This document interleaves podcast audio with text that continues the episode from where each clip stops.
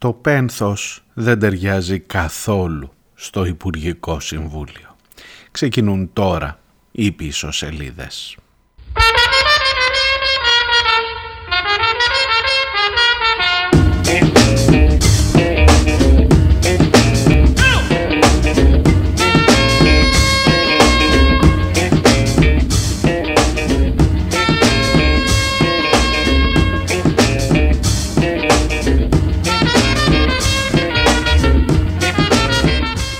Γεια σας, καλώς ήρθατε. Παρασκευή, τέλος εβδομάδας, 10 ο Μάρτιος.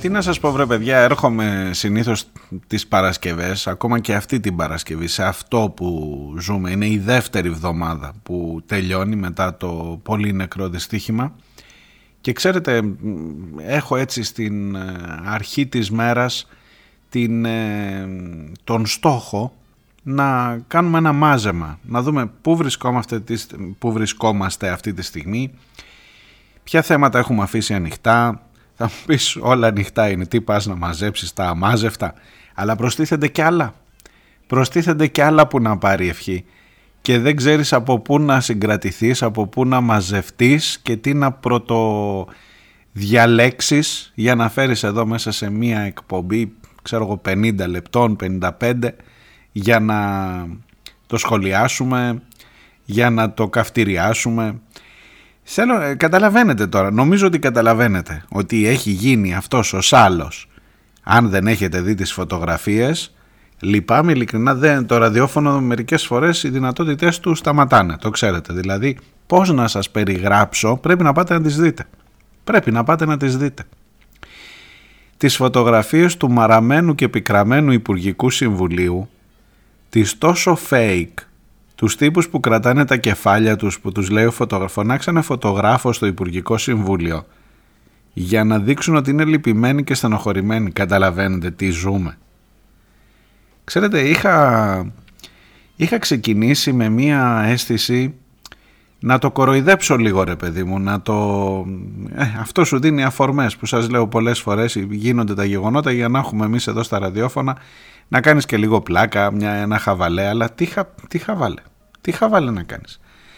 Με τόσους νεκρούς και με τόσους ε, νεκρούς νοητικά σε ό,τι αφορά την αντιμετώπιση της κατάστασης.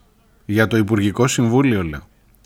Δηλαδή βλέπω την εικόνα και έλεγα ρε παιδί μου πώς να ξεκινήσουν αύριο οι πίσω σελίδες; Έλεγα να βάλω κάτω ξέρω το άνοιξε πέτρα να διαβώ ή να βάλεις το κλάφτε ουρανί και αστέρια ξέρω εγώ δηλαδή πείτε ότι τα έβαλα δεν το κάνω από σεβασμό με μία έννοια ότι τι, δεν σηκώνει καμιά πλάκα. Δεν είναι τραγική η κατάσταση. Είναι ταυτόχρονα, μάλλον λάθος, είναι ταυτόχρονα και γελία και τραγική η κατάσταση.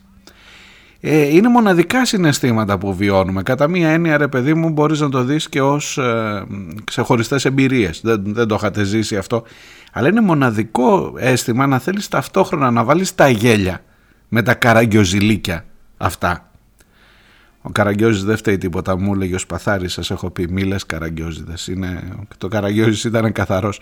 Τέλος πάντων, με αυτές τις χαζομάρες και με το δράμα απ' την άλλη των ανθρώπων που είναι τόσο αναντίστοιχο και λέω άστο να πάει στο καλό, ε, άστο, τι, δεν, ξέρω, δεν ξέρω ειλικρινά. Δείτε τις φωτογραφίες, αν δεν τις έχετε δει, πρέπει να, να πάρετε την εικόνα αυτή, να καταλάβετε, να καταλάβετε γιατί πράγμα μιλώ.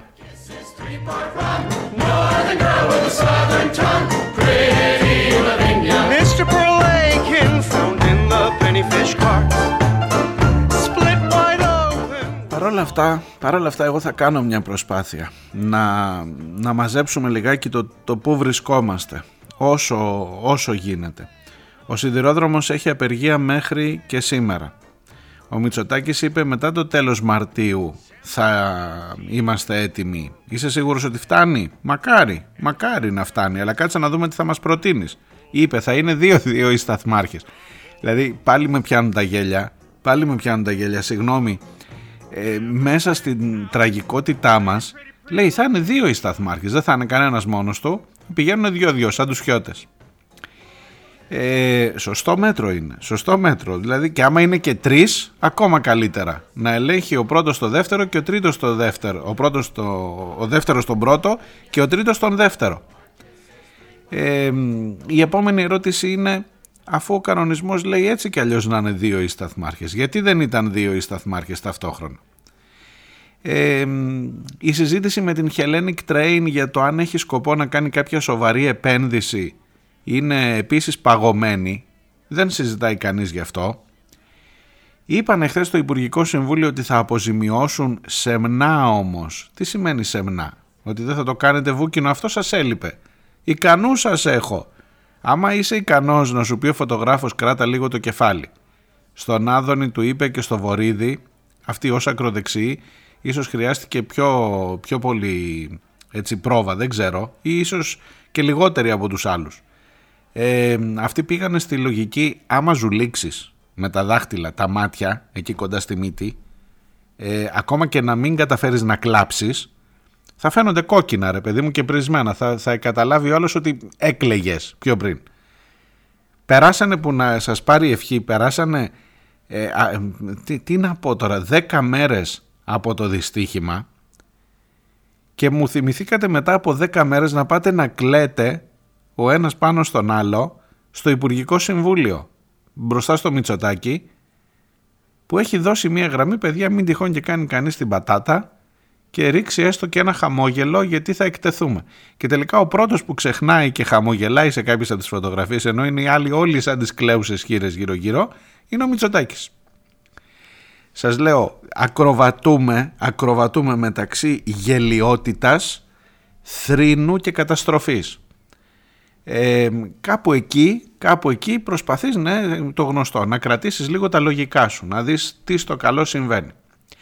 Επίσης έχουμε ανοίξει πολλά θέματα μεταξύ μας. Βλέπω και στο διάλογο είναι αυτές τις μέρες είμαστε όλοι στα κάγκελα, σχολιάζουμε, γράφουμε. Ε, γράφεις μια ανάρτηση στο facebook και έχει από κάτω 50 σχόλια με την πρώτη ρε παιδί μου. Δηλαδή βλέπεις ότι υπάρχει μια δίψα και του κόσμου ακόμα και να διαφωνήσει και να τσακωθεί και να πει «Ω, τι είναι αυτό». Παίρνω για παράδειγμα κάποια μηνύματα, μην νομίζετε, δεν σας τα διαβάζω όλα. Στο Facebook, ας πούμε, είναι δημόσια. Μπορείτε να μπείτε αν θέλετε. Ε, αυτά που διαβάζω συνήθως είναι τα προσωπικά για την εκπομπή, ειδικά. Ε, παίρνω, ας πούμε, μια μεγάλη, ε, έναν αριθμό σχολείων για το μα πώς είσαι τόσο σίγουρος ότι το να ε, κρατικοποιηθεί ξανά όλη η υποδομή του ΟΣΕ κλπ θα μας σώσει και ξαφνικά δεν θα γίνονται δυστυχήματα. Ή επίσης για να σας το κάνω και πιο επιθετικό, τι λες τώρα; Και ο σταθμάρχης και οι γραμμές και οι ράγες και το σύστημα που δεν δουλεύει, όλα αυτά ήταν του δημοσίου. Η ιδιωτική εταιρεία δεν φταίει σε τίποτα. Και έχουμε μπει σε μια τέτοια κουβέντα και πρέπει να ξεκαθαρίσεις τα αυτονόητα. Ή επίσης με τι λεφτά θα κάνει το δημόσιο σιδηρόδρομο; Ε, και επίσης έχει το δημόσιο να φτιάξει ράγες, βαγόνια κλπ. Και Μισό λεπτό, μισό λεπτό, μισό λεπτό. Είπαμε στο τέλος της εβδομάδας να τα μαζέψουμε λίγο, να δούμε πού ακριβώς βρισκόμαστε, να δούμε ποια είναι τα επίδικα αυτής της ιστορίας. Αφήνω στην άκρη εντελώς τον αριθμό των νεκρών, νομίζω ότι τελειώσα ή τουλάχιστον εγώ τελείωσα με αυτό, δεν θέλω να ξανασχοληθώ. Ε, και αυτό είναι ένα ζήτημα σεβασμού. Έχουμε ανοιχτά ζητήματα, προσέξτε τώρα να δείτε, βάζω την ατζέντα για το τι θα συζητήσουμε σήμερα. Έχουμε ανοιχτά ζητήματα το τι θα κάνουμε με τον Κώστα Καραμαλή, και υπάρχει και ένα ζήτημα μέσα στη Νέα Δημοκρατία από ό,τι φαίνεται, το τι θα κάνουμε με τον Κώστα Καραμανλή, αν θα ξαναείνει υποψήφιος βουλευτής ή όχι.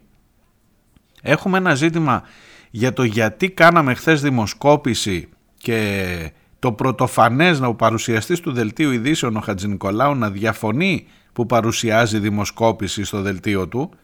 Ε, και εκεί έχω να σας πω μερικά και βεβαίως η μεγάλη συζήτηση δεν είναι ούτε η δημοσκόπηση ούτε ο Καραμαλής. Εντάξει, η μεγάλη συζήτηση είναι αυτό που σας είπα στην αρχή.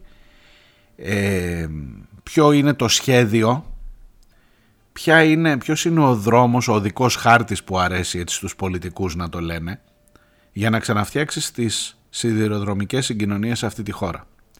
Και εκεί σίγουρα θέλει πάρα πολύ μεγάλη κουβέντα.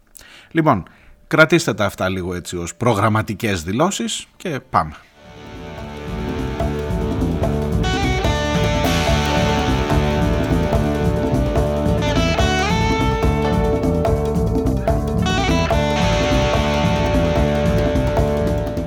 Είμαι ο Μάριος Διονέλης, η εκπομπή λέγεται πίσω σελίδες. Στο πίσω σελίδες.gr μπορείτε να βρείτε και εμένα και τις προηγούμενες εκπομπές και βεβαίως να συνεχίσετε να στέλνετε τα μηνύματά σας, τα οποία επίσης και σήμερα είναι αρκετά και προς το δεύτερο μέρος θα τα βάλω και αυτά σε μια σειρά. The big bamboo, it grows good and long. The big bamboo, it is always strong. The big bamboo stands up straight and tall. The big bamboo pleases one and all. Λοιπόν, ξεκινώ από το κυριότερο. Ε, ποιο είναι το σχέδιο για να έχεις καινούργιες, ε, για να έχεις κυρίως όχι καινούργιες, για να έχεις ε, αξιόπιστες, ασφαλείς σιδηροδρομικές συγκοινωνίες; Ναι, η Ελλάδα δεν είναι μία χώρα που έχει τη δυνατότητα αύριο το πρωί να ξοδέψει μερικά δις, γιατί τέτοια ποσά χρειάζονται, για να φτιάξεις ένα σιδηροδρομικό δίκτυο τουλάχιστον, τουλάχιστον από τον Πειραιά μέχρι την Ιδωμένη. Ιδωμένη είναι ο τελευταίος σταθμός στα σύνορα, εκεί που γινόταν τα έσχη με τον καταβλισμό, με το προσφυγικό πριν από μερικά χρόνια. Λοιπόν, σε, αυτό το, σε αυτή την απόσταση για να κάνεις ένα αξιόπιστο σιδηροδρομικό δίκτυο θέλεις αρκετά δισεκατομμύρια. Τα οποία αρκετά δισεκατομμύρια υποτίθεται ότι όταν έκανες την ιδιωτικοποίηση θα στα έδινε ένας επενδυτής Ωραία. Αυτή είναι φιλο... Διαφωνώ φυσικά. Διαφωνώ. Αυτή είναι η φιλοσοφία των ιδιωτικοποιήσεων όμως έτσι. Θα έρθει κάποιος να βάλει τα ωραία του τα λεφτουδάκια θα βγάζει κέρδος που θα μπορούσες να το βγάζεις και εσύ ως κράτος αλλά εσύ θέλεις εδώ και τώρα και όχι να περιμένεις την επένδυση και άρα του δίνεις έτσι με πολύ απλά τώρα δεν ε, ανακαλύπτω ξανά τον καπιταλισμό και τις βασικές θεωρίες αλλά εν πάση περιπτώσει υπάρχει ένα μοντέλο που λέει ναι το κράτος δεν μπορεί ας έρθει ο ιδιώτης και ας κερδίζει αυτός. Εγώ δεν θέλω να κερδίσω, εγώ θέλω να έχω μια παροχή υπηρεσίας προς τους πολίτες μου. Όμορφα, ωραία, νοικοκυρεμένα και νεοφιλελεύθερα. Much too nice to go to waste, but it's much too soft to suit my taste. For the big bamboo, it grows good and long. The big bamboo, it is always strong. The big bamboo... Ναι, λοιπόν, απαντώντας σε διάφορα σχόλια, θέλω να πω ότι ναι, προφανώς, αν ε, δεν είναι η πανάκια το να τα ξανακάνεις όλα κρατικά. Και επίσης τι να κάνεις κρατικό; Το δίκτυο κρατικό είναι. Να ξανακάνεις κρατικό το δρομολόγιο, τα δρομολόγια ε, τα οποία αποφέρουν κέρδος και τα οποία ήταν το φιλέτο που πήρε η Ιταλική εταιρεία το Ιταλικό Δημόσιο δηλαδή χωρίς να βάλει ούτε ένα ευρώ στην ουσία σε επενδύσεις ξαναλέω ε, ακόμα και αν είχε μια λογική ιδιωτικοποίηση σε αυτήν εδώ τη χώρα ο καπιταλισμός δουλεύει στρεβλά στην ουσία είναι κρατικός καπιταλισμός κρατικοδίαιτος καπιταλισμός. Τα έχουμε ξαναπεί αυτά και με τον Χρήστο μάλιστα σε άλλα μηνύματα. Ε, από τη δράμα το Χρήστο. Είναι κρατικοδίαιτος καπιταλισμός διότι ήρθε μεν ο επενδυτής που είναι ένα άλλο κράτος δεν είναι καν ιδιώτης δεν είχε λεφτά να βάλει και του δίνουμε και 50, μας έδωσε 45 εκατομμύρια για να το αγοράσει και του δίνουμε 50 εκατομμύρια κάθε χρόνο για να υλοποιεί τη βασική του υποχρέωση του να κάνει τα δρομολόγια. Αν είναι αυτό ιδιωτικοποίηση, αν αυτό έχετε στο μυαλό σας ως ιδιωτικοποίηση, πρέπει να κάνετε ταχύ, ταχύρυθμα μαθήματα καπιταλισμού για το πώς δουλεύει κανονικά ο καπιταλισμός. Αφού ζούμε και αφού εν πάση περιπτώσει με τα δικά του ε, αγαθά πορευόμαστε, τουλάχιστον βάλτε να τον αξιοποιείς της προκοπής, αλλά όχι.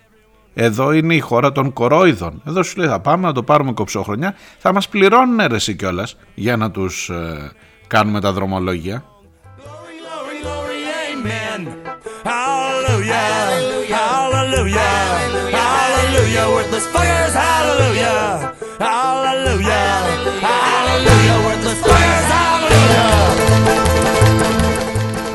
Και δεν μου λέτε λεφτά έχουμε να φτιάξουμε σιδηροδρόμους.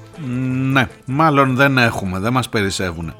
Ε, για έναν περίεργο τρόπο μας περισσεύουν για ραφάλ, για φρεγάτες, κάτι 10-15 δισεκατομμύρια, ε. δεν ξέρω αν τα θυμάστε αυτά, αλλά θα μου πεις τώρα μη λες τέτοια, γιατί ο Ερντογάν καραδοκεί Και ενώ εμείς θα φτιάχνουμε τρένα, θα έρθει και θα μας πάρει, ξέρω εγώ, 4-5 νησιά. Άρα χρειάζεται να πληρώνουμε τα 15 δις, όχι για τρένα για να ταξιδεύει ο κόσμος με ασφάλεια, αλλά για να παίρνουμε ραφάλ και φρεγάτες που έτσι κι αλλιώς δεν θα τα χρησιμοποιήσουμε και ποτέ. Διότι αν γίνει κανένα θερμό επεισόδιο, θα παρέμβουν οι Αμερικανοί, θα πούνε παιδιά, κόψτε την πλάκα και θα βγούμε στη Βουλή να λέμε ευχαριστούμε τους Αμερικανούς. Αλλά ε, μέχρι τότε θα κερδίζουν οι Αμερικανοί γιατί από αυτούς θα αγοράζουμε τα όπλα. Και εμείς και ο δίπλα. Θα μου πεις τώρα, ε, ούτε αυτό απαντά άμεσα στο πρόβλημά μου. Ναι, αυτή είναι η κατάσταση. Μπορείς να το αλλάξεις αυτή τη στιγμή και να ακυρώσεις τα ραφάλ για να κάνεις τρένα. Ε, καλά θα ήταν, αλλά μάλλον και αυτό ουτοπικό είναι, πιο πέρα. Οπότε πρέπει να βρεις μια άλλη λύση αυτή τη στιγμή.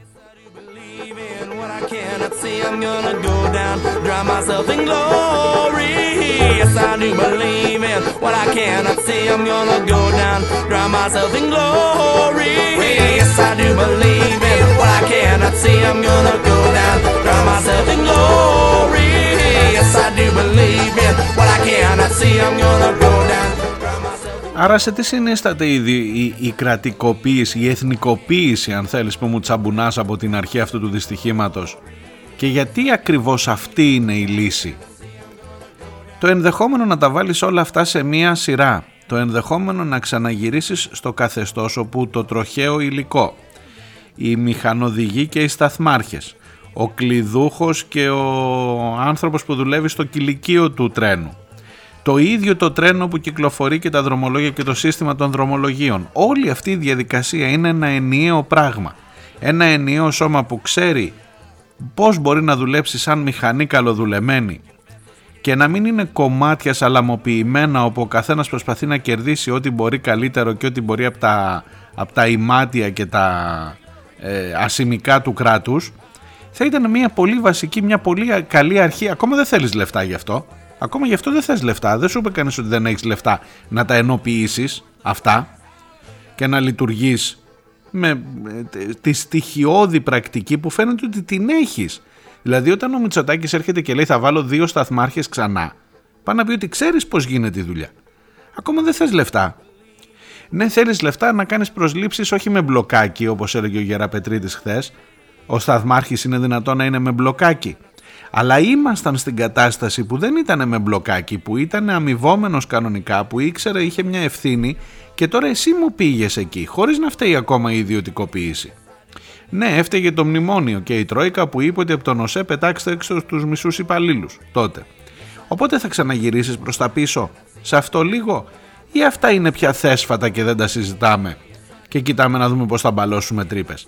Και δεν μου λες ο δεύτερος σταθμάρχης που θα έρθει σε όλους τους σταθμούς θα είναι με μπλοκάκι; Έχεις λύσει το πρόβλημά σου, είσαι σίγουρος; Γι' αυτό λοιπόν λέω ότι μια εθνικοποίηση, το να βάλεις τα πράγματα σε μια σειρά και να έχεις ένα σοβαρό κράτος, να φτιάξεις ένα σοβαρό κράτος, Ήδη από αυτό που λέω μπορεί να έχω, να, να έχω βάλει φωτιά στη συζήτηση. Πιο σοβαρό κράτος, πιο αυτό, άντε γεια. Εντάξει, ξέρω.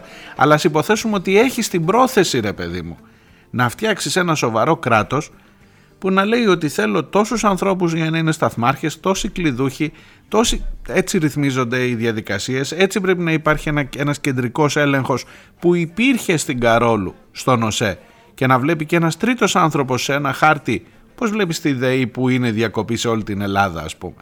Και να βλέπει ένας άνθρωπος σε όλο το χάρτη που είναι τα τρένα, που προφανώς παρακολουθούμε που είναι ο Ντελιβεράς που μας φαίνει την πίτσα μέσω GPS και δεν μπορούμε να βρούμε το τρένο ρε, που έχει μέσα 350 ανθρώπους. Λοιπόν, αυτά το να γυρίσεις στην κατάσταση που είχες, σου λέω εγώ, που και πάλι δεν ήταν η πιο σύγχρονη όλου του κόσμου, αλλά το να γυρίσεις εκεί η επένδυση που χρειάζεται να κάνεις, γιατί σίγουρα χρειάζεται να κάνεις, αλλά δεν είναι τόσο τραγική. Δεν είναι λεφτά που στην... Και, και σε κάθε περίπτωση δεν είναι λεφτά που στα έφερε αυτός που αγόρασε τα τρένα. Μόνο τα 50 εκατομμύρια που του δίνεις κάθε χρόνο. Ξαναλέω, μόνο τα 50 εκατομμύρια που τον επιδοτείς κάθε χρόνο για να σου κάνει τα δρομολόγια. Να μην τα δίνεις και να τα κρατάς να τα κάνεις 50 εκατομμύρια επενδύσεις ή να είναι 50 εκατομμύρια η μισθή, η κανονική μισθή των παραπάνω σταθμαρχών. Έχεις κάνει ένα τεράστιο βήμα. Μόνο με τα 50 εκατομμύρια που δίνεις κάθε χρόνο. Λοιπόν, θα την κόψεις τη σύμβαση και γενικά θα κόψεις και την πλάκα μαζί με τη σύμβαση για το αν γίνονται ή δεν γίνονται. Και πάω μετά στα παρακάτω, στα δικά σας μηνύματα. εκεί που λέτε, γιατί βλέπω ότι ακούτε την εκπομπή και χαίρομαι γι' αυτό και διαφωνούμε. Γιατί δεν είναι απλά ότι διαβάζετε τον τίτλο. Λέτε, είπες ότι θα, με, με κρατικό τρόπο θα δουλέψει. Μισό λεπτό. Μισό λεπτό. Και μου λες πού θα πάρουμε βαγόνια, πού θα, θα τα φτιάξουμε μόνοι μας; Δεν είμαστε εκεί. Δεν είμαστε εκεί και νομίζω ότι την κουβέντα μπορούμε να την κάνουμε λίγο πιο σοβαρά. Ναι, αν ε, φτάσει και γίνει ο σοσιαλιστικός μετασχηματισμός και το κράτος αυτό εδώ παράγει από ε, οδοντογλυφίδες και καρφίτσες μέχρι υπεροκεάνια και έχουμε κρατικά μέσα παραγωγής και τα παράγουμε όλα εμείς, θα σας ειδοποιήσω, να είστε σίγουροι, έχουμε λίγο δρόμο ακόμα, θα σας ειδοποιήσω. Ναι, προφανώς όταν θα πάρεις και θα έχεις έναν οργανισμό, ναι, θα πας σε έναν ιδιώτη και θα του πεις θέλω τρένα, θέλω βαγόνια, θέλω το σύστημα, το ECTC του Τζο, αυτό που κάνει, που βλέπει και σταματάει αυτόματα και θα τα πληρώσεις. Προφανώς με τον ιδιωτικό τομέα θα συνεργαστείς. Δηλαδή δεν είναι θεροβατό ξαφνικά ας πούμε ότι θα, θα τα φτιάξουμε όλα μόνοι μας. Δηλαδή έλεος. Είναι, πώς να σας το πω, υποτιμάται τη συζήτηση αν, αν κάνουμε έτσι την κουβέντα αυτή. Θα, ποιος θα είναι αυτός που θα κάνει το σχεδιασμό; Ο Ιταλός, ο κύριος Καποτόρτο που λέει εμένα δεν με νοιάζει εγώ τα τρένα αυτό δεν πάει να γίνεται από κάτω χαμό στις ράγες με αυτόν θα κάνεις συζήτηση που του τα έχεις χαρίσει και τον πληρώνεις και 50 εκατομμύρια το χρόνο ποιος θα κάνει ένα σχεδιασμό για να βάλει κάτω τα πράγματα; Έχεις εκεί κάποιους επιστήμονες, υποτίθεται, συγκοινωνιολόγους, τους έβαλες τώρα να κάνουν το πόρισμα κλπ. Πάλι με τις δικές σου κατευθύνσεις. Το πόρισμα, η μεγάλη αγωνία είναι να μην δείξει κυβερνητικές ευθύνες. Μην τυχόν και δεν ξαναβγεί ο, Κυρια... ο, ο Κωστάκης Καραμανλή ε, βουλευτής της ΣΕΡΕ. Έλεος. Έλεος από ένα σημείο και μετά. Λες και δεν μπορείς να σχεδιάσεις, να πάρεις την ευθύνη σου και να σχεδιάσεις για μία ρημάδα γραμμή που να είχες και κάνα φοβερό δίκτυο σιδηροδρομικό που να πηγαίνεις στο τελευταίο χωριό, όπως είχες παλιά στην ε, Ελλάδα. Μία γραμμή ρημάδα από τον Πειραιά μέχρι τον Εύρο. Και δεν μπορείς να κάνεις την, την Πελοπόννησο την αφήνω έτσι. Τι να συζητάμε, άντε μέχρι την Πάτρα πήγαινε το τρένο και πολύ μας είναι. Και πολύ μας είναι, εντάξει. Και αυτό το έχουν αυτό. Λοιπόν, ε, ποιος θα κάνει το σχεδιασμό αυτό που θα λέει πόσοι είναι οι σταθμάρχες που πρέπει να βρίσκονται μέσα στο σταθμό; Πότε θα είναι η διαδικασία που θα πω πώς θα οργανώσω το να κόβονται τα εισιτήρια και να ξέρω πόσους ανθρώπους έχει το τρένο μέσα που ακόμα δεν ξέρουμε πώς ήταν και δεν θα μάθουμε ποτέ πόσοι άνθρωποι ήταν μέσα στο τρένο. Το να ξέρεις ότι η όλη διαδικασία έχει δεύτερη και τρίτη και τέταρτη δικλίδα ασφαλείας ώστε το ανθρώπινο λάθος που θα ξαναγίνει γιατί ακριβώς γι' αυτό ε, είμαστε τρωτοί γιατί κάνουμε λάθη και θα ξανακάνουμε λάθη και ο επόμενος σταθμάρχης θα ξανακάνει λάθος. Το θέμα είναι να έχεις τις δικλίδες οργανωμένες ώστε να αποτρέψεις στο δεύτερο, στο τρίτο, στο τέταρτο επίπεδο. Και ναι θέλει κόστος παραπάνω. Θα το βάλει σε ζήτημα μείωσης του κόστους ή μήπως θα, θα, θα καλυφθείς, θα κρυφτείς πίσω από τη φράση του Άδωνη Γεωργιάδη που λέει άμα ο Καραμανλής έλεγε ότι δεν ε, είναι ασφαλή τα τρένα δεν θα έμπαινε κανείς. Οπότε δεν το είπαμε, το αφήσαμε να μπαίνουν μέσα και τώρα έχουμε 57 νεκρούς. Ε, υπέροχα έτσι, αλλά δεν εκτέθηκε μέχρι τότε κανείς. Μέχρι το δυστύχημα μια χαρά δεν πηγαίναν όλα.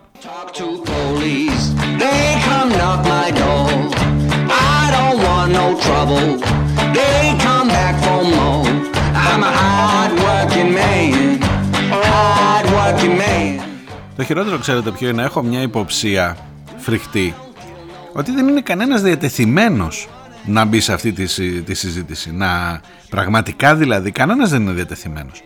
Να κάνει μια σοβαρή συζήτηση και ένα σοβαρό σχεδιασμό για το πώς θα φτιάξεις, δηλαδή για να φτιάξεις σιδηρόδρομο αυτού εδώ του ελληνικού κράτους, ΣΕΚ έτσι λέγονταν παλιά, σιδηρόδρομο ελληνικού κράτους. Αλλά έπρεπε πρώτα να έχεις κράτος για να έχεις σιδηρόδρομους ελληνικού κράτους. Και έχω μια υποψία ότι κανένας δεν, δεν θα πώς να σας το πω, βλέπω, βλέπω για παράδειγμα εχθές την παρέμβαση του Νίκου Ανδρουλάκη ο οποίος κάλεσε εκεί 4-5 ανθρώπους, τους έβαλε σε ένα τραπέζι, οι μισοί ήταν κομματικά στελέχη και είπε να δούμε πώς θα αλλάξουμε την πορεία των τροχύλατων μέσων. Μάλλον κάποιος του είχε πει τα μέσα σταθερής τροχιάς, ε, αυτός το είπε τροχύλατα και το βγάλανε και ανακοίνωσε ως τροχύλατα. Και μάλλον αν καταλαβαίνω καλά συζητήσανε κάνα δύο ώρο για όλα τα τροχύλατα μέσα, δηλαδή που βάζεις μέσα αυτοκίνητα, καροτσάκια, τροχύλατα τραπεζάκια, τροχύλατα σκαμπό, τροχύλατα, νοσοκομιακά κρεβάτια, ό,τι έχει ρόδες τέλος πάντων. Και λέω άμα είναι ρε παιδί μου να περιμένω έτσι ριζοσπαστικές λύσεις ε, θα σας ειδοποιήσουμε κύριε Ανδρουλάκη θα σας ειδοποιήσουμε να μας πείτε τι να κάνουμε με όλα τα τροχύλατα μέσα θα μου πεις τώρα στέκεσαι σε μία λάθος λέξη; Δεν στέκομαι σε μία λάθος λέξη στέκομαι σε μία λάθος φιλοσοφία και επίσης για τον Ανδρουλάκη και το Πασόκ κανένας δεν πρέπει να ξεχάσει ότι από το 2009 με υπουργό τον ΡΕΠΑ ξεκίνησε η σαλαμοποίηση που σας έλεγα πριν των κομματιών ώστε κάποια να απαξιώνονται και να μένουν στο δημόσιο και κάποια να πρικοδοτούνται με, αλα, με ελάφρυνση των χρεών τους και του προσωπικού για να δίνονται ως φιλέτας στους ιδιώτες. Διάλειμμα και έρχομαι.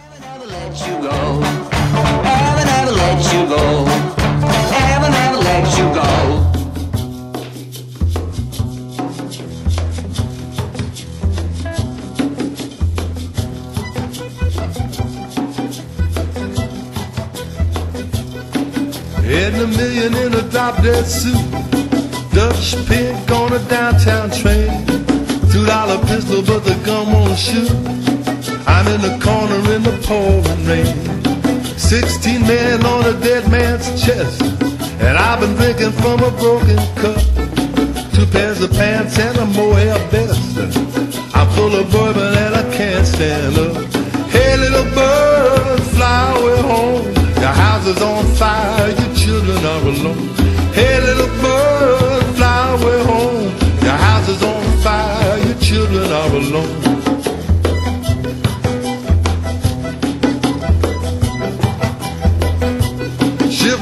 Bottle on Morgan's head, and I've been stepping on the devil's tail across the stripes of a full moon's head through the bars of a Cuban jail.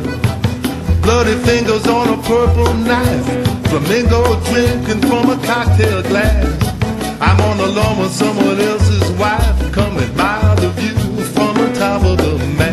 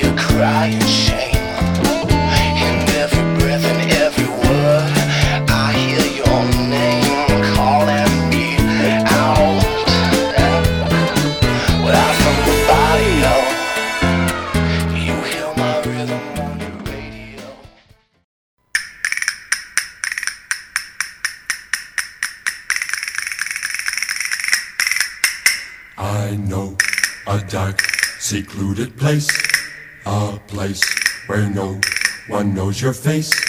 A glass of wine, a fast embrace. It's called Hernando's Hideaway. Ole, all you see are silhouettes, and all you hear are castanets, and no one cares how late it gets. Not at Hernando's Hideaway. Ole. Ακούτε πίσω σελίδες. Είμαι ο Μάριος Διονέλης. Είμαστε στην Παρασκευή 10η μέρα του Μάρτη. Πίσω σελίδε.gr. You will meet your Uncle Max and everyone you know.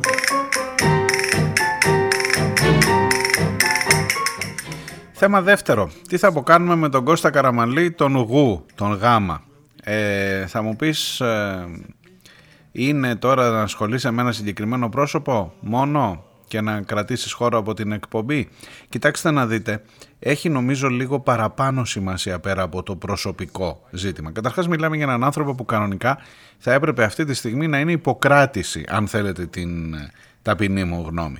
Διότι έχει ό,τι και να λες τώρα για το σταθμάρχη, το μηχανοδηγό, ε, μέχρι και για το μηχανοδηγό τώρα βγάζουν ότι ε, είχε διάφορα και πάνε να του ρίξουν την ευθύνη πάρα πολύ εύκολο θα είναι αυτό γιατί δεν είναι εκεί να σου απαντήσει ο μηχανοδηγός ε, ό,τι και να πεις για τις παθογένειες του συστήματος, για τις διαχρονικές κλπ.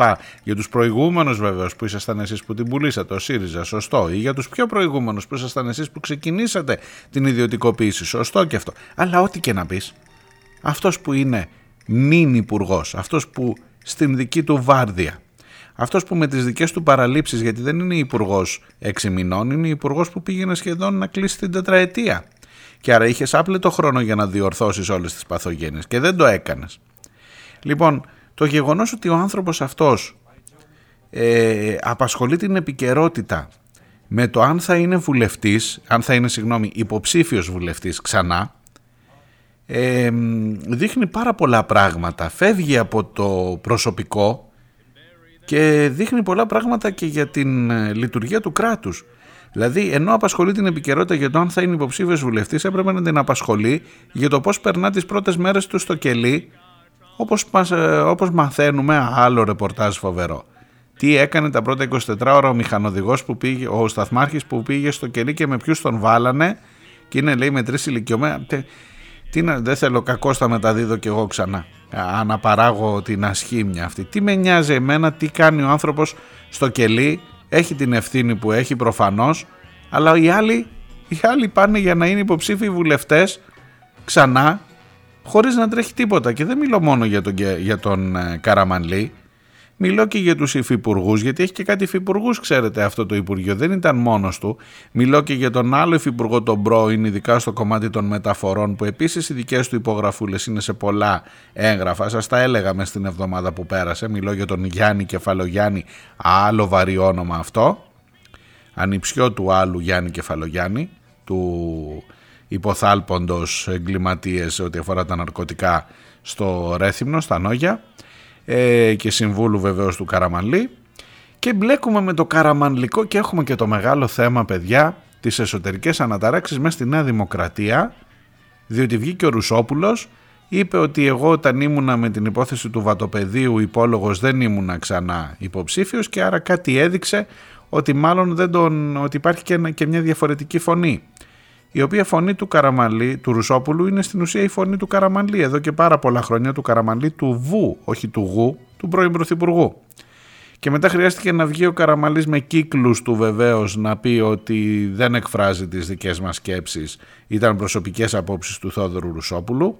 Μετά βγήκε ο Θόδωρος Ρουσόπουλος να πει προφανώς οι δικές μου σκέψεις εκφράζουν εμένα και, από, και δεν δέχομαι ε, υποδείξεις, δεν παίρνω εντολές για το τι θα σκεφτώ και τι θα πω. Βρε Θοδωρή μου, γέρασες που να πάρει ευχή, γέρασες και πέρασες όλη σου την πολιτική καριέρα ως μεγάφωνο του Καραμαλή, του Βου. Τώρα θυμήθηκες ότι δεν παίρνεις εντολές και τώρα προσπαθείς να πείσεις. Και βγήκε και ο Κουμουτσάκος και είπε ότι εγώ στη θέση του Καραμαλή, του Γου, θα μου ήταν πολύ δύσκολο να πάω να κάνω εκλογές τώρα. Και κάπως σαν να υπάρχει η αίσθηση ότι μπορεί και να θυσιαστεί τελικά, έστω για μια εκλογή βρε παιδιά, μικρός είναι ακόμα, έχει καιρό Στις παραπάνω εκλογές, ξέρω εντάξει, μπορεί να τον κάνετε περιφερειάρχη. Όπως θα κάνει ο ΣΥΡΙΖΑ τον Πολάκη στα Χανιά, στην Κρήτη γενικά. Ε, υποψήφιο τουλάχιστον περιφερειάρχη. Ε, μπορείτε κάπου, κανείς δεν πάει χαμένος, ειδικά οι άξιοι δεν πάνε χαμένοι. Οπότε φαίνεται μέσα σε αυτό το κλίμα του κάπως να κάνουμε ένα damage control, λίγο να ζητήσουμε μια συγνώμη, λίγο να φέρουμε να καθαρίσουμε κρεμμύδια στο Υπουργικό Συμβούλιο να φαίνεται ότι κλαίμε. Λίγο να αυτό μπορεί να τον πάρει μπάλα τον ε, Καραμανλή και η μεγάλη τιμωρία να είναι ότι δεν θα τον ξαναβάλει στα ψηφοδέλτια παιδιά ο Μητσοτάκης και άρα να έρθει μπροστά σου εφόσον οι εκλογές πάνε πιο πίσω και να σου πει εκεί προς το Πάσχα, μετά το Πάσχα τέλος πάντων κάπου κοίτα να δεις τι έκανα εγώ ακόμα και τους υπόλογους τους άφησα. Κανονικά θα έπρεπε να πάνε φυλακοί οι υπόλογοι, αλλά η τιμωρία τους θα είναι ότι δεν θα είναι υποψήφιοι στο, στο ψηφοδέλτιο της Νέας Δημοκρατίας στις ΣΕΡΕΣ. Μάλλον από ό,τι φαίνεται. E le nostre auto parcheggiate poi spariscono nel nulla o diventano Πάντως και το γεγονός ότι ο Ρουσόπουλος ε, έκανε την κίνηση αυτή έτσι για να σας βάλω και λίγο στο πνεύμα το, ε, το, το, των διαδρόμων της Νέας Δημοκρατίας ίσως κάτι να δείχνει ε, και μέσα στην οικογένεια Καραμανλή ότι ο Βου δεν γουστάρει και πολύ τον Γου ή ότι εν πάση περιπτώσει άμα γίνει ο Γου ξανά υπουργός, ε, μπορεί να μην αφήνει πολύ δρόμο για να γίνει ο Βου πρόεδρος της Δημοκρατίας που θέλει και καταλαβαίνετε ότι μπορεί να παίζονται και τέτοια οικογενειακά έτσι, αλληλομαχαιρώματα. Υπέροχα. Υπέ... Το... Αλλά κυρίως θέλω να είστε βέβαιοι ότι όλα αυτά γίνονται για τη δική σας ασφάλεια στα τρένα. Για να είμαστε βέβαιοι ότι θα ταξιδέψουμε και εμείς και τα παιδιά μας και θα είμαστε ασφαλείς παιδιά. Έτσι, Μ, ξεκάθαρα.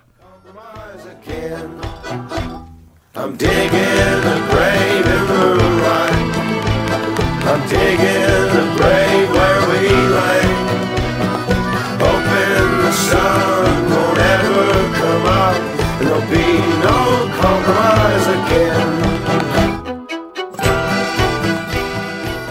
Και βεβαίως αν κλείνοντας αυτή τη δεύτερη εβδομάδα μετά το δυστύχημα ε, υπάρχει ένα κομμάτι που πρέπει να κάνουμε απολογισμό είναι ο ρόλος της δικαιοσύνης. Του κυρίου Ντογιάκου που βλέπω ας πούμε συνεντεύξεις, βλέπω τους δημοσιογράφους να λένε μα δεν εμπιστεύεστε τον Ντογιάκο; Αστείευεσαι πουλάκι μου; Αστείευεσαι ποιον να εμπιστευτώ; Αυτόν που πήγαινε να διακόψει την έρευνα για το θέμα των υποκλοπών αυτόν που έλεγε στην ΑΔΑΕ μην πας να κάνεις έρευνα και δεν έχεις δικαίωμα ενώ είναι ανεξάρτητη αρχή αυτόν που πήγαινε να, να κόψει το train spotting για να θυμηθώ τα παλιά είσαι σοβαρός τον Ντογιάκο θα εμπιστευτώ και τίθεται ένα θέμα σε ό,τι αφορά την απόδοση ευθυνών. Και μιλώ στο προηγούμενο θέμα, στο θέμα Καραμανλή για το γιατί δεν είναι υπόλογο, γιατί δεν είναι υπόλογος ο Καραμανλής, γιατί δεν εκδόθηκαν εντάλματα σύλληψης για το πολιτικό προσωπικό που έχει εμπλακεί σε αυτή την ιστορία; Και θέλεις να μου πεις ότι εγώ πρέπει να εμπιστεύομαι τη δικαιοσύνη, την ε, ε, τυφλή και την ε, αδέκαστη; Σε παρακαλώ κάνε μου τη χάρη.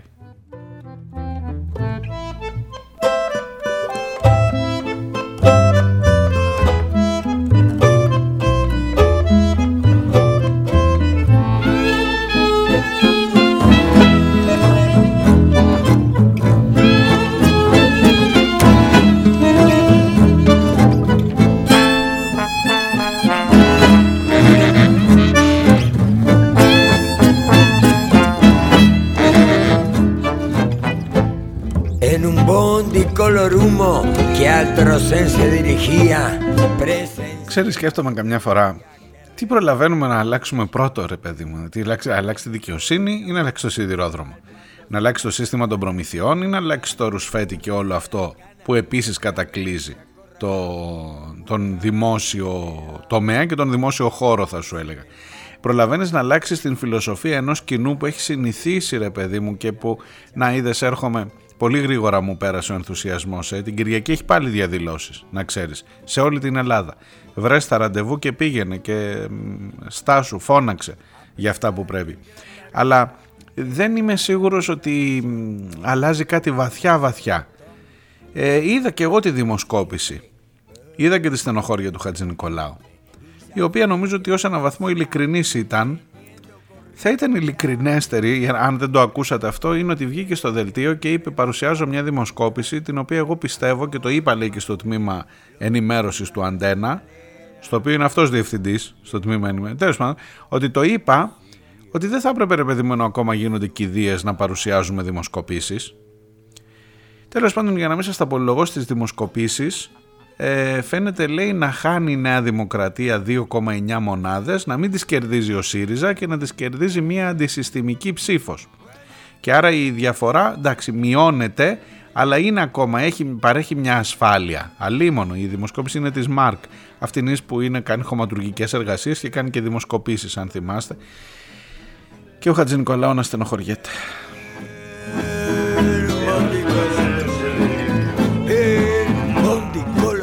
Ξέρεις τι γίνεται, Νίκο. Και μου επιτρέψεις τον Νικό, δεν τον έχω γνωρίσει ποτέ, ούτε έχουμε μιλήσει ποτέ στη ζωή μας.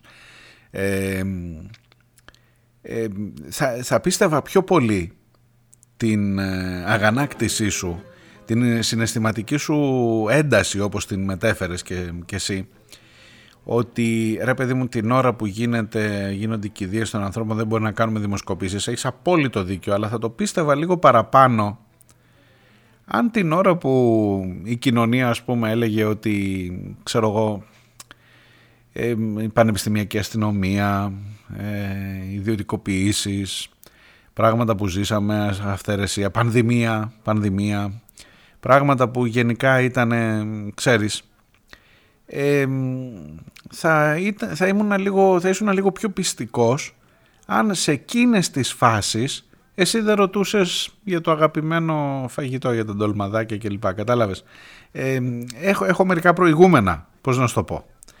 Ε, δεν ξέρω αν μπορώ, αν προλαβαίνω να τα συγχωρήσω όλα αυτά για να φτάσω να ε, κατανοήσω την δυσαρέσκειά σου τώρα με το ότι παρουσιάζεις το δελτίο ειδήσεων με την ε, δημοσκόπηση με την οποία δεν συμφωνείς όχι με τα αποτελέσματά της με το ότι γίνεται καν στην παρούσα φάση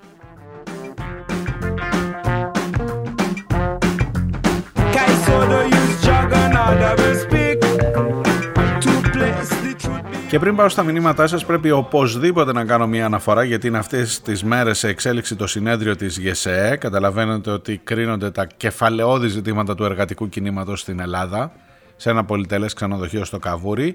Προέκυψε αυτό το ζήτημα με τον Μανώλη Γλέζο που πήρε μια γραμματέας την σύντροφο του Μανώλη Γλέζου. Της είπε θέλει να τον καλέσει ο πρόεδρος στο συνέδριο. Της λέει έχει πεθάνει λίγο τρία χρόνια τώρα. Α, λέει λάθος, συγγνώμη. Και μετά βγήκε ο υπεύθυνος της ΓΕΣΕ, ο υπεύθυνος τύπου και δημοσίων σχέσεων και είπε ότι δεν ήταν, δεν θέλαμε αυτό, έγινε λάθος στον τηλεφωνικό κατάλογο. Θέλαμε έναν, ήταν τραγική σύμπτωση. Υπήρχε ένας ε, Μανώλης Γλέζος που είναι στέλεχος του Πασόκ, είναι αναπληρωτής γραμματέας της τοπικής οργάνωσης του Πασόκ Κηφισιάς. Και θέλαμε αυτό να καλέσουμε, αλλά μπερδεύτηκε η κοπέλα και πήρε το από κάτω τηλέφωνο γιατί ήταν δύο οι Μανώλη, Μανώλιδες Γλέζοι και πήρε τον αποθανόντα. Εγώ από αυτό τώρα ε, κάνω ένα δεύτερο επίπεδο σκέψης, αν μου επιτρέπετε. Να, να το πιστέψω, έγινε λάθος, έτσι, OK. Okay. Ε, ε, αρχίζει να, να δουλεύει αλλιώς το μυαλό μου.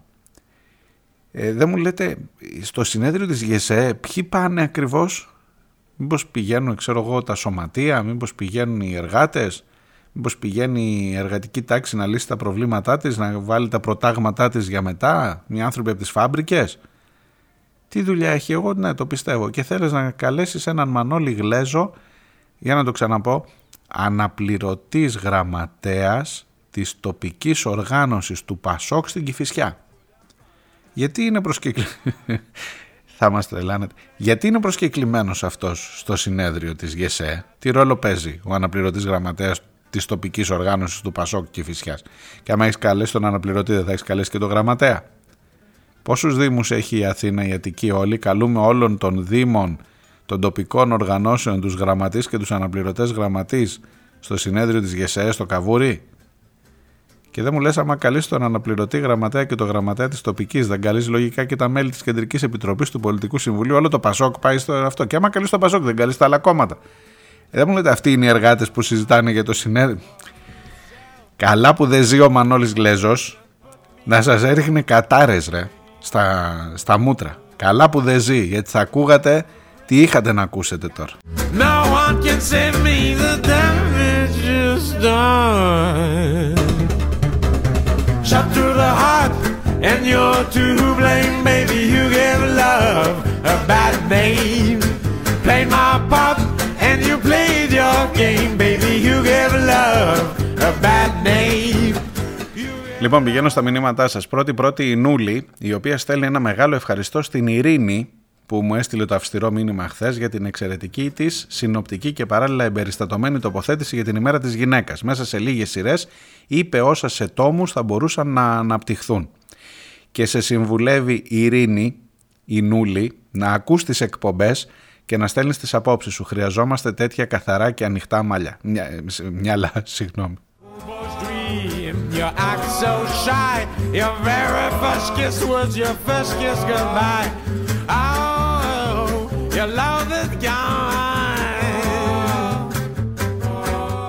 Να ο Φώτης από τη Μυτιλίνη και γράφει και δημόσια στην ε, εκπομπή από κάτω, τη χθεσινή, σαφέστατες σύμφωνα με την έρευνα Ντογιάκου Γεραπετρίτη είναι οι ευθύνες και οι παραλήψεις του Περικλή και του Μέγα Αλέξανδρου, καθώς ως ηγέτες Αθήνας και Μακεδονίας αντίστοιχα δεν μερίμνησαν εγκαίρος κλπ.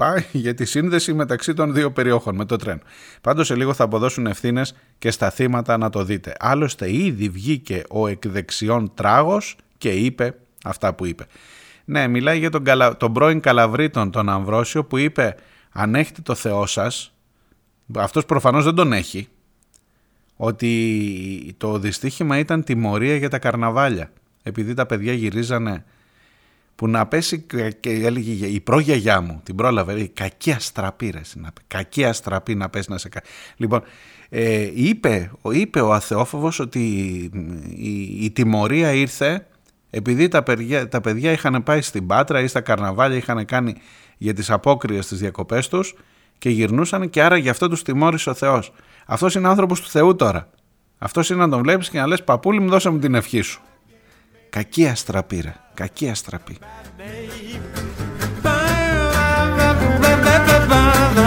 You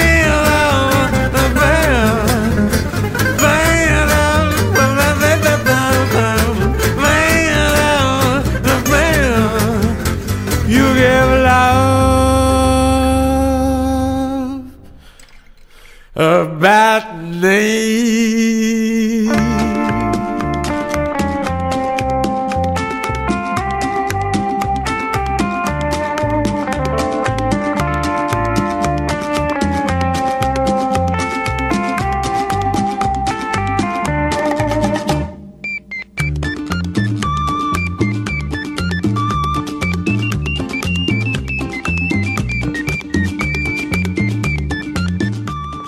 Με το μήνυμα της ε, Ειρήνης, το αυστηρό, συμφωνεί και ο Σάκης από το Εδιμβούργο. Αυτά τα στοιχεία μου στέλνεις, αυτά διαβάζω. Εντάξει, Σάκη, από το Εδιμβούργο.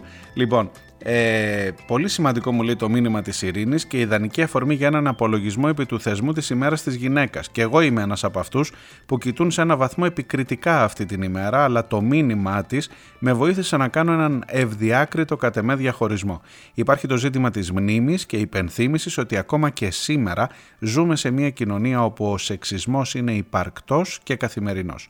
Ό,τι δηλαδή ανέφερε η Ειρήνη στο μήνυμά της στην εκπομπή της Πέμπτης. Από την άλλη υπάρχει το ζήτημα του τρόπου που η πλειοψηφία της κοινωνίας γιορτάζει και ανταποκρίνεται σε αυτή την ημέρα. Στην προσδοκία, παύλα απέτηση μιας γυναίκας, να πω χρόνια πολλά γιατί είναι η μέρα της γυναίκας, θα σταθώ απέναντι και θα την απορρίψω. Δεν θα πάρω λουλούδια ούτε σοκολάτες, το θεωρώ σεξιστικό. Ο σεξισμός είναι μια μορφή καταπίεσης όπως όλες οι άλλες που θίγεις στις εκπομπές σου.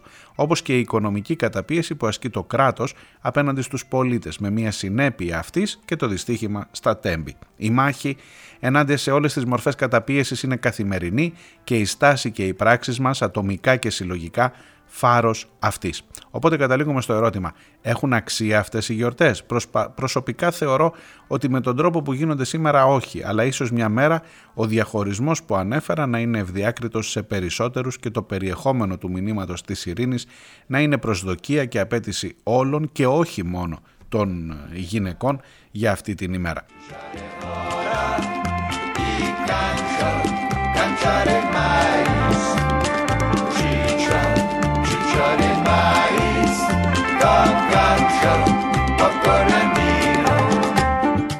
έλεγε Χρήστος από τη δράμα. Κρατώντας μικροσκοπικό καλάθι, αφού κινητοποιήθηκε και η δράμα, μέχρι που μπορεί να, ανα... μέχρι που μπορεί να ανατείλει και ο ήλιος από τη Δύση, για τις πορείες λέει προφανώς. Και μάλιστα δύο μέρες συνεχόμενα από την παραμονή της απεργίας. Βέβαια, η συμμετοχή των μαθητών ήταν αυτή που έδωσε όγκο και ζωντάνια, αλλά ας μην γκρινιάζω. Προσοχή μόνο ειδικά προς τους μαθητές γενικότερα. Κυκλοφορούν ανάμεσά τους και συνομήλικα φιδάκια που θα προσπαθήσουν να καπελώσουν, να εκμεταλλευτούν την οργή και τη μεγάλη συμμετοχή. Συμβαίνει πάντα σε αυτές τις περιπτώσεις. Παρότι οι συνθήκες στη δράμα ευνοούν, το ενθαρρυντικό ήταν ότι χωρίς να χρειαστεί η παρέμβαση κανενός, οι μαθητές δεν τσίμπησαν. Δεν το ανοίγω περισσότερο για να μείνουν μόνο τα θετικά της ημέρας.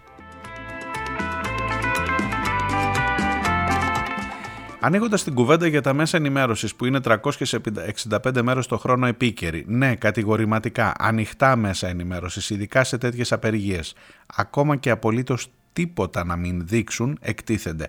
Απεργία στα μέσα ενημέρωσης όταν ο κόσμος είναι μέσα με το τηλεκοντρόλ στο χέρι. Χρήστο μάλλον θα κάνουμε την επόμενη εβδομάδα αν έχω καταλάβει καλά, ίσως την Τετάρτη, οπότε να ξέρετε δεν θα έχουμε και εκπομπή.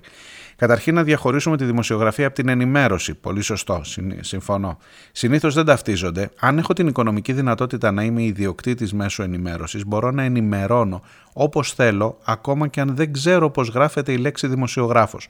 Ακόμα και οι απλοί χρήστες στα social είναι φορείς ενημέρωσης, δεν είναι όμως δημοσιογράφοι. Α μην ξεχνάμε το κυριότερο. Σε ποιους ανήκουν τα κυρίαρχα μέσα μαζικής ενημέρωσης. Δημοσιογραφία δεν είναι τα μαντρόσκυλα των ιδιοκτητών τους. Δημοσιογραφία υπάρχει, ερευνητική, καταγγελτική. Υπάρχει δημοσιογραφία που αποτυπώνει τα γεγονότα ως γεγονότα και όχι ως αφηγήματα ή επιθυμίες τρίτων. Υπάρχει δημοσιογραφία που ρωτάει επίμονα, που ενοχλεί. Δεν έχει καμία απολύτως σημασία ότι είναι ισχνή μειοψηφία.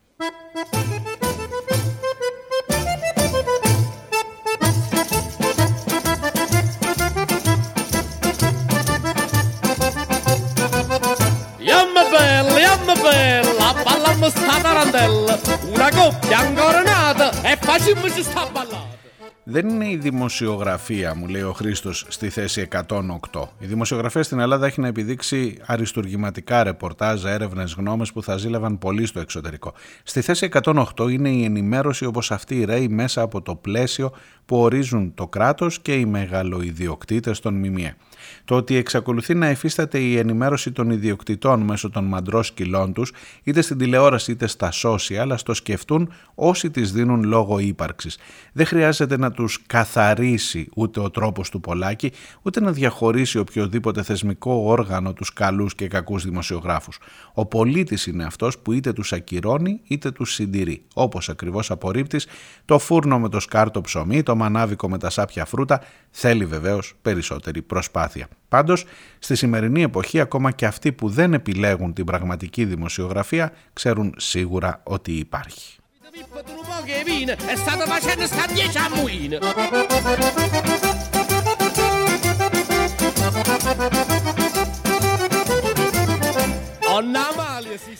Βαθιά υπόκληση στον πρόεδρο των μηχανοδηγών Κώστα Γενιδούνια. Είχε απέναντί του ένα μαντρόσκυλο που τον κατηγορούσε αβάσιμα και άδικα. Αυτός με απίστευτη ηρεμία και διακριτικότητα, χωρίς φωνές, χωρίς να προσβάλλει στο ελάχιστο τη συνομιλήτριά του, ουσιαστικά της είπε: Ή δεν ξέρεις να κάνεις τη δουλειά σου, ή απλά εκτελείς εντολές γιατί δεν μπορείς να κάνεις αλλιώς. Είναι οι περιπτώσεις όπου κερδίζεις κατά κράτος χωρίς να τσιρίζεις ή να γίνεσαι κλόουν για να καλύψεις τον αντίλογο. Οποιαδήποτε ομοιότητα με πρόσωπα καθόλου συμπτωματική άδωνη θα πω εγώ. Με τον κίνδυνο να κάνω λάθος βασιζόμενος όχι στην τηλεοπτική εικόνα αλλά σε αποσπάσματα που διάβασα δεν ακυρώνω τις αρκετές αλήθειες που υπόθηκαν, αλήθειες που όλοι δεν, ακούσαμε την, δεν ακολουθούμε την ενημέρωση 108, τη συζητάμε καθημερινά, όμως βρίσκω την ισοπεδωτική κριτική της Αρβίλας αρκετά απολυτικ, με γνώμονα τα like, το viral, την τηλεθέαση.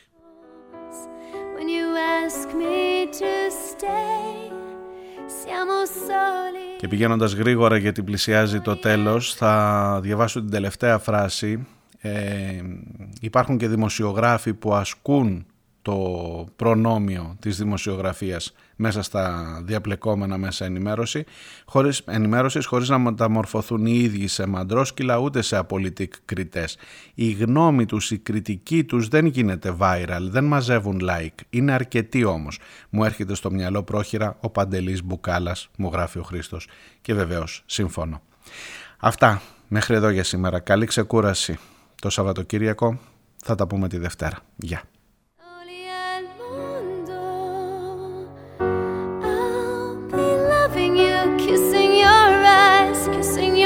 Smile. I'll be giving you all that I have good inside.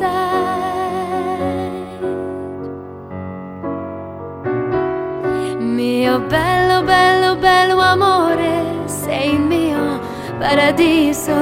When you say I'm yours, when you ask me to stay, siamo soli, soli al mondo.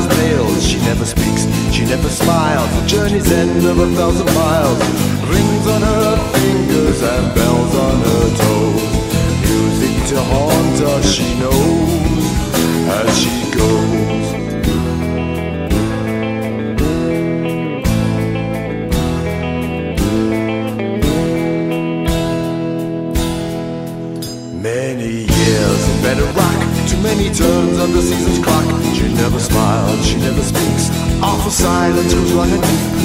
Ghost light and candlelight show her the way.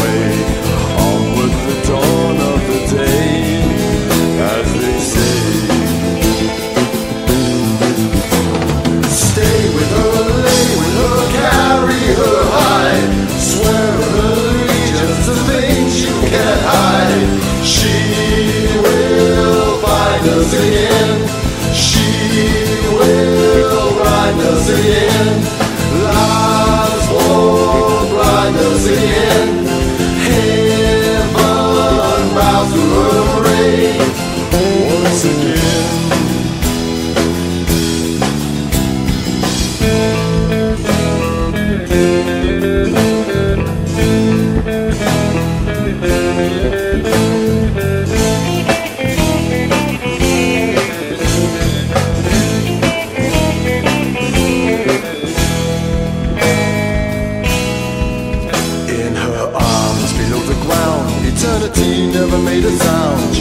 speaks, she never smiles. Journey's end of a thousand trials. Devils and demons alive, alive, oh. Follow us close.